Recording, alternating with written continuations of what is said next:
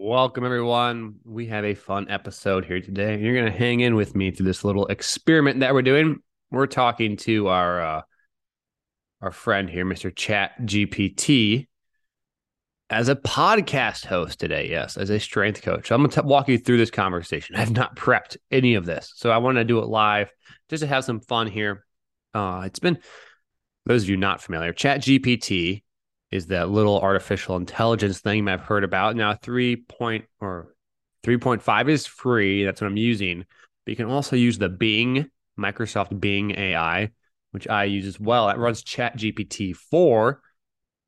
It's not on the actual Chat Open AI website. It's on Microsoft Bing, and that's a great tool for learning. Use it a bunch. Uh, learn about gradient descent and all this other weird stuff that you guys might not care about that I find interesting, but you can also use it for strength conditioning stuff as well. And it tends to be pretty darn accurate. But today we're going to have a little conversation with Mr. Chat GPT. Um, I'm it in the prompt right now. I said, take on the role of a sports science strength coach. You have access to all books and information on this topic. You guys might hear me typing away. Um, I want you to be a podcast guest. I'm not sure if that's the right prompt, but we'll start there and see what happens. And it always says, you know, as an AI language model, I'm not capable of appearing on podcasts as a guest. However, I can certainly provide information and role on a sports science strength coach. It always says I can't do this, And then kind of continues the the uh, process of telling you it can. And so we're going to have to massage the uh, the prompts here a little bit to try and get what we want. Let's see. It says, as a sports science strength coach, my primary focus would be developing on customized training programs for athletes with the goal of improving their overall physical performance. This would involve working closely with athletes to assess their individual strengths and weaknesses as their training history and injuries or limitations they may have. I'd also need to stay up to date with the latest research, best practices in the field of sports science and strength and conditioning in order to provide the most effective evidence based training programs possible. This would involve reading books, research articles, attending conferences, workshops, and networking with other professionals in the field. In addition to designing training programs, I'd also need to monitor athletes' progress and adjust their programs as needed.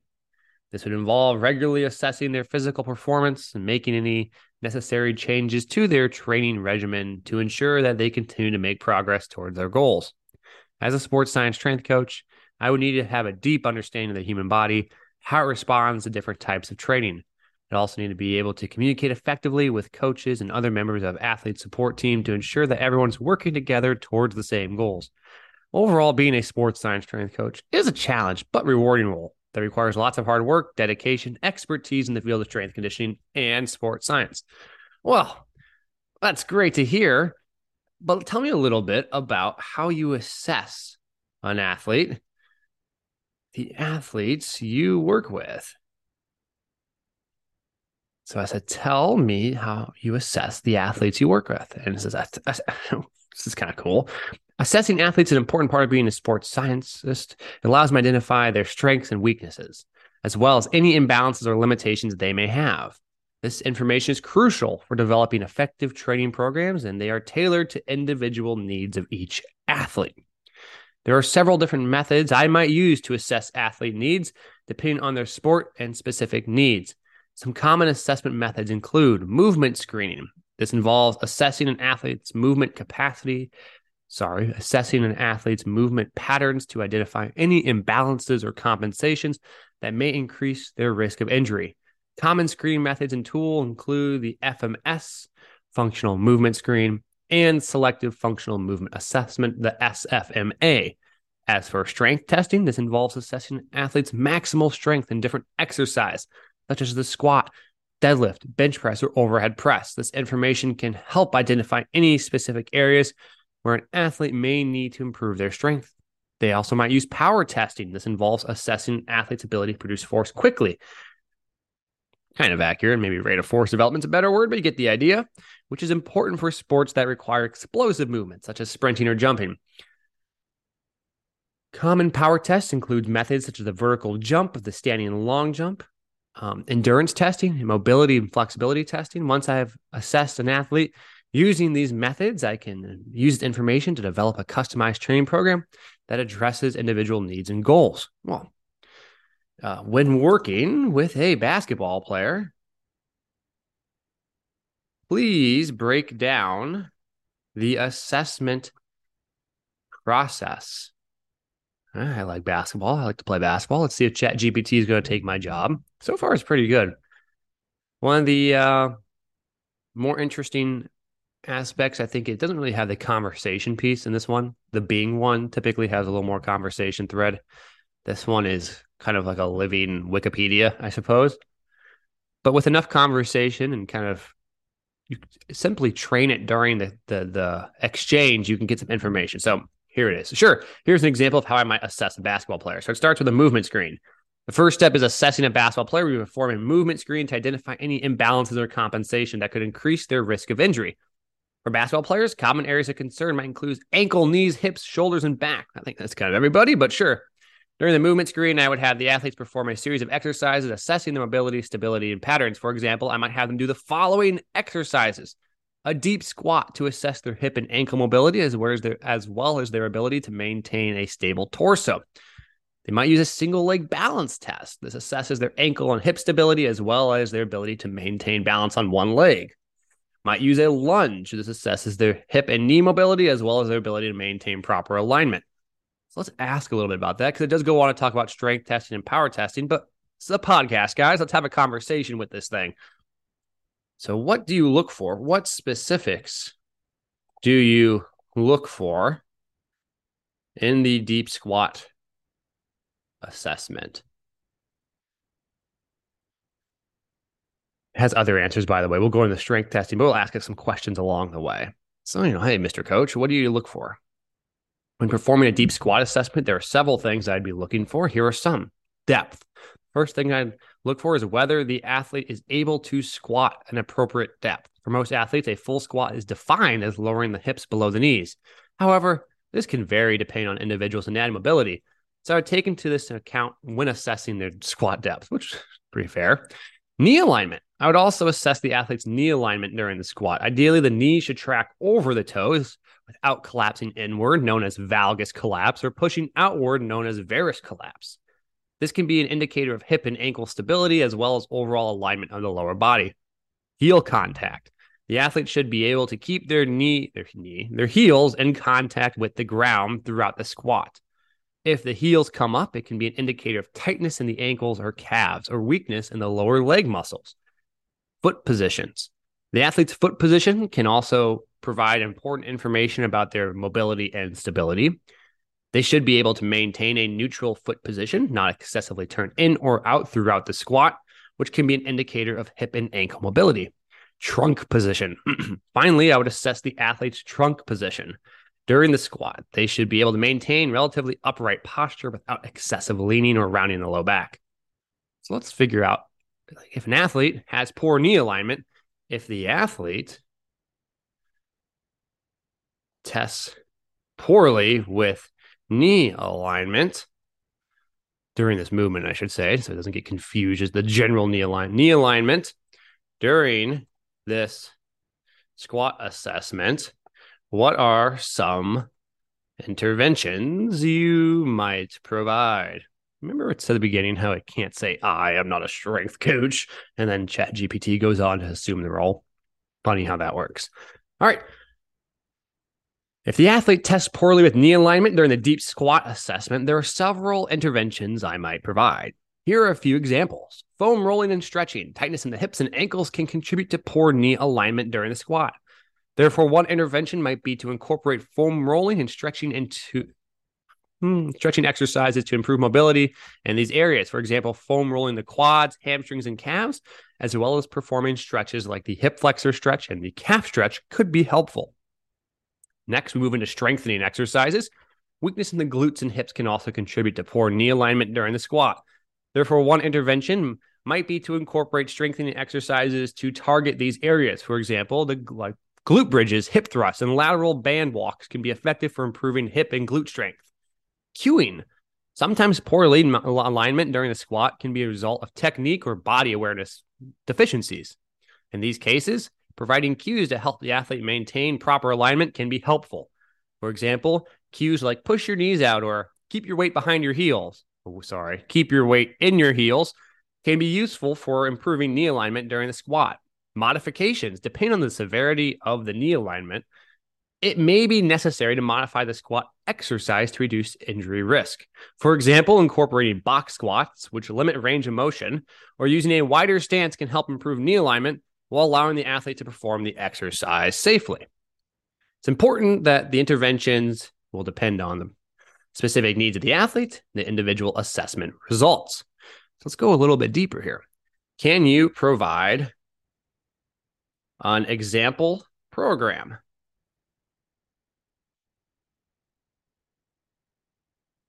I just said, can you provide an example program? Maybe that's too vague. I don't know. Oh, it's not. Sure. I can provide an example program from improving knee alignment during the squat. Please keep in mind that this is just an example. A program would need to be tailored to the athlete's specific needs and assessment results. Thanks for the caveat. Week one to two, foam roll and stretching. So, foam roll quads, hamstrings, and calves, 30 seconds per muscle group. Then we have some hip flexor stretches and some calf stretches. Within that weeks one to two, we have strengthening exercises, glute bridges, three sets of 12, lateral band walks, two sets of 10, body weight squats with cueing for knee alignment, three sets of 10. Then weeks three to four, we have the continued foam rolling and stretching, no changes there. But we appear to have an increase in strengthening exercises. So we have hip thrusts, three sets of 10, lateral band walks, two sets of 10. And now we're having box squats. So we've moved from body weight to box squats. I'm, a, I'm assuming this is going to be with some weight, didn't say, but three sets of eight. Week five, we continue the foam rolling and stretching, no changes there. And then strengthening exercises move into barbell squats with light weight, focusing on technique and knee alignment. So maybe weeks three to four is light loaded, maybe like a goblet squat. It wasn't barbell. I mean, we don't know. Mystery still. Romanian deadlifts lateral step ups, cueing knee alignment. The program gradually progresses from basic body weight squats with cueing to more challenging exercises like box squats and barbell squats, while also incorporating exercises to strengthen the glutes and hips. The foam rolling and stretching exercises included will also target the ankle mobility, the hip, and other tissue tightness. Gee whiz, Mr. Chat GPT. This is kind of impressive. You're doing a very good job so far. pretty detailed. Um, so that was just the deep squat. Let's go back to the initial conversation where I asked about how would you assess a basketball player, and it mentioned power testing. Power is important basketball players as they need to be able to produce explosive movements like jumping and sprinting. To assess power, I might use tests like vertical jump and standing long jump. These tests might, well, apologize, I can't read as well as it can write. These tests might measure how high or far an athlete can jump and can be used to track improvements in power over time. What are some, let's ask a question about the power testing. What are some interventions you would provide if the athlete has poor power testing? All right, let's see. If an athlete has poor power testing results, there are several interventions I might provide. Plyometric training pretty good off the bat. Plyometric exercises involve explosive movements that require the muscles to generate maximal force in a short amount of time. Plyometric training can help improve power by increasing the rate of force development, which is the ability to generate force quickly. Exercises like box jumps, depth jumps, lateral bounds can be effective for improving power. Olympic lifting. Olympic lifts like the power clean and snatch require explosive triple extension of the hips, knees, and ankles, which can be effective for improving power, these lifts can also improve coordination, which is important for maximizing power output. It's important to note that Olympic lifts are technically demanding and require proper instruction and supervision to ensure safety. I'm going to ask about that in a second. Strength training. Strength training can be effective for improving power, especially when focused on lifting explosively. Exercises like the squat, deadlift, and bench press can be formed with explosive intent to improve power. Velocity based training. Dear God, ChatGPT you sick animal. You're doing very well with these answers right now. Velocity based training involves using sensors to measure speed of bar during lifts. By adjusting the weight based on bar speed, athletes can train the optimal load for improving power. This approach can be effective for athletes who may not respond well to traditional strength training or plyometrics. All right, well, let's ask some questions here before it takes my job. Um, what if the athlete does not like Olympic lifting? Haha, a lot of us don't. Are there alternatives? Uh, yes, there are, are wow, there are alternatives to Olympic lifting that can still improve power. Here are a few. So, medicine ball training, medicine ball exercises involve explosive movements similar to Olympic lifts, not nearly the same amount of load, but with less technical skill required. Exercises like overhead throws, chest passes, and rotational throws can be effective for improving power. Jump training, well, we talked about that already. Kettlebell swings involve hinge movement patterns similar to deadlift. Resistance band training. Resistance band can be used to add accommodating resistance to traditional strength exercises like squats and deadlifts. Yes. This can be this can be I'm laughing because this is a pretty good answer. It's going to help increase the difficulty of movement in the later stage of lift that are capable. Give me some examples of how you might load the squat with accommodating resistance.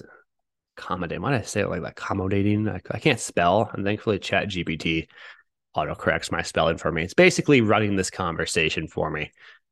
Accommodating resistance involves using resistance bands or chains to add variable resistance to traditional strength exercises like squats. The additions the additional resistance provided by the bands or chains increases as the athlete moves through the range of motion, making the lift more challenging in the later stages when the muscles are capable of generating more force. Here are some examples.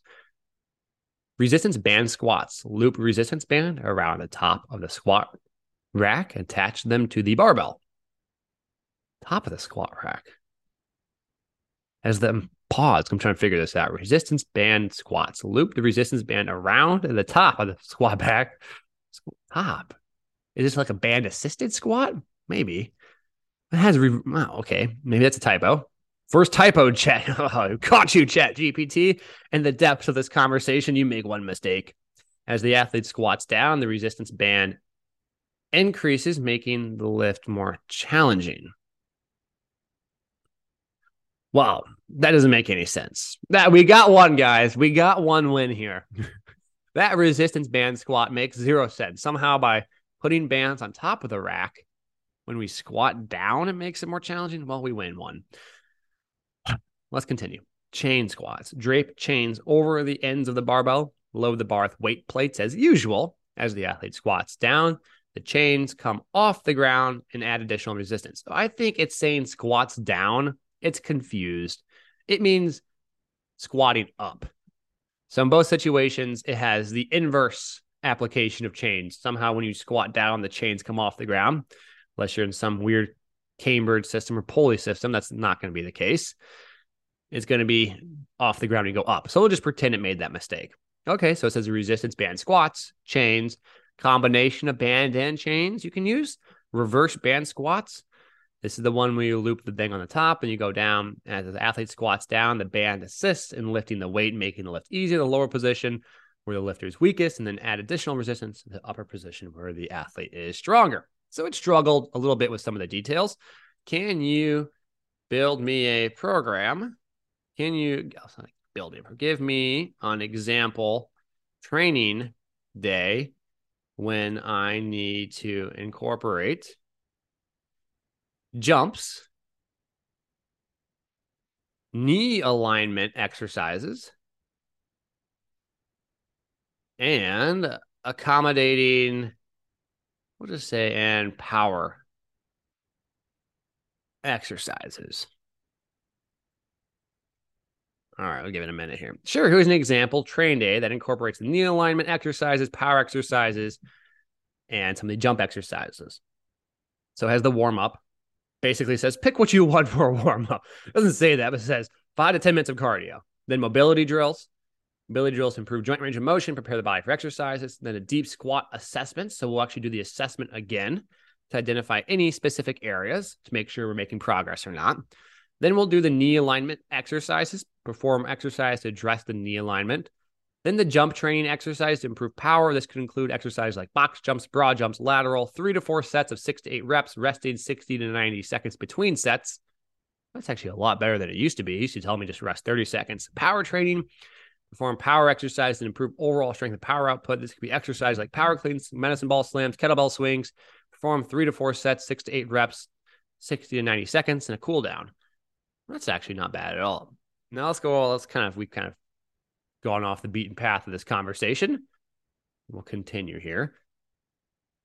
We'll ask a couple more questions. I'm going scrolling back to the top, so forgive me for this pause here. By the way, Chat GPT so far is kind of kind of scary. Pretty accurate, man. This thing is pretty wild. When I first used this like three weeks ago, two weeks ago, three, two weeks ago, it wasn't that good. It was good, but not that great. This is pretty impressive. Let's talk about monitoring. Monitoring athletes. I assume you use GPS tracking. How do you lever use this? Keep it simple. Tool for load management. Let's see if it knows how to answer the right load management question. Yes, GPS tracking is a useful tool for monitoring athletes and managing their training load. GPS technology allows us to measure various performance metrics and parameters such as distance covered, speed, acceleration, provide valuable insights to the training load and overall athlete's fitness. To use GPS tracking for load management, we typically collect data during training ses- sessions and matches and then analyze the data to determine an athlete's workload. This workload can be measured in various ways, including total distance, high speed running distance, high speed running distance, and sprint distance. Based on this workload data, we can adjust an athlete's training program to ensure that they are not under or overtrained. For example, if an athlete has high workload in one week, we might reduce the intensity or volume of their training session in the following week to allow for recovery. Conversely, if an athlete has a low workload week, we might increase the intensity or volume of the training sessions to ensure that they're being challenged appropriately. Additionally, GPS tracking can also monitor athletes' fatigue level and injury risk. For example, if an athlete's workload has become consistently high over a period of time, we might consider reducing their training load to avoid injury or burnout. Ask about that. So let's see. What well, I want to ask. I make sure I want to ask about its load management. I don't want to give it the answer, but I want to say can be used to athletes' fatigue and injury, for example. What are some ways you measure uh you determine, I should say, if the workload has been too high. I'm not going to say GPS or anything. Let's just see if I can pick it up. Uh, it might be a little vague. I should have said GPS. Okay, it basically says injury rate if athletes experience a high injury rate, and maybe because sign of workload's been too high. This is performance decrement, subjective measures. We got to ask that question again because I screwed that up. Heart rate variability. Great answers, by the way. Just not related to the conversation. What are some ways you use GPS to determine proper workloads. How about let's try that? GPS tracking can provide useful insights, blah, blah, blah. So, distance covered, number one, GPS tracking measures an athlete's total distance covered during a training session. Information can be used to determine total volume of work, speed. So, high speed outputs. By analyzing the speed data, we can determine if they're performing appropriate acceleration, decelerations, work to rest ratios. But how do you know if the workload has been too high. Are there any specific ratios of workload, acute? I'm give the answer a little bit acute to chronic that you might use. Trying to see if it can pull up Tim Gabbett's acute to chronic here. Yes. Let's see if this get this. Yes, there are specific ratios of workload that we might use to determine. The workload has been too high, one commonly used ratio is acute to chronic workload ratio. which compares an athlete's current workload to acute workload, to their previous workload, chronic work. I'm sorry, I read that like an idiot because this thing's filling it out. You guys are at home listening. This thing like types and it scrolls the screen. So the fact I've been reading it this well is pretty impressive. It's kind of like a teleprompter. Screwed that one up. So, yes, there are specific ratios of workload that we might use to determine if the workload has been too high. One commonly used work one commonly used ratio is acute to chronic workload ratio, ACWR, which compares an athlete's current workload, acute workload, to their previous workload, chronic workload, over a set period of time. The ratio is calculated by dividing the athlete's acute workload by their chronic. If an athlete's ACWR is too high, they've increased their workload too quickly, they may be at higher risk of injury or illness. Conversely, if they're too low, they may not be making optimal progress in their training. There is no one size fits all ACWR that works for all athletes, as different sports and different individuals have different training demands and response rates. However, a commonly used range for ACWR is between 0.8 and 1.3. A ratio below 0.8 suggests that the athlete is underloaded and not adequately challenged, while a ratio above 1.3 suggests that the athlete is overloaded and may be increased for risk of injury or illness. In addition, ACWR, other workload ratios that may be used include the session training, in addition to, I should say, ACWR. Other workload ratios that may be used in training. So it might be perceived exertion, um, the distance ratio. These ratios can also provide valuable insights in the athlete's workload and help us determine if the workload has been too high. Ultimately, we use a combination of these ratios and other workload measures, along with athlete feedback and objective measures such as GPS tracking to monitor and adjust athletes' workload to optimize training and minimize risk of injury and illness. Ah, wow, good answer wonder if Chat GPT could get a sports science job an interview. I think so. I think Chat GPT could get a sports science interview. It's actually funny. As I say that, we have some severe weather storm sirens going off. It's like sounding the alarm on all strength coaches. I don't know if you guys can hear that on the microphone, but I decided to give you guys a taste of what it sounds like here with the uh, ongoing sirens. So I, I want to stop there because first I'm kind of slowly progressing to fail to read this correctly. Takes a little bit of wind out of me. It's uh, not an easy conversation to have with a robot. But secondly, it's pretty darn impressive to be honest with you. Uh, I I'd be willing to put money that Chat GPT could get a sports science job. I'd be willing to. I'd actually be willing to bet a lot of money if you went into a sports science job meeting with the right prompts and you just had chat gpt in your ear like an interview you could probably you could at least pass off as a sports scientist you might get the job. No that's all that's all i have for today. I appreciate you guys listening.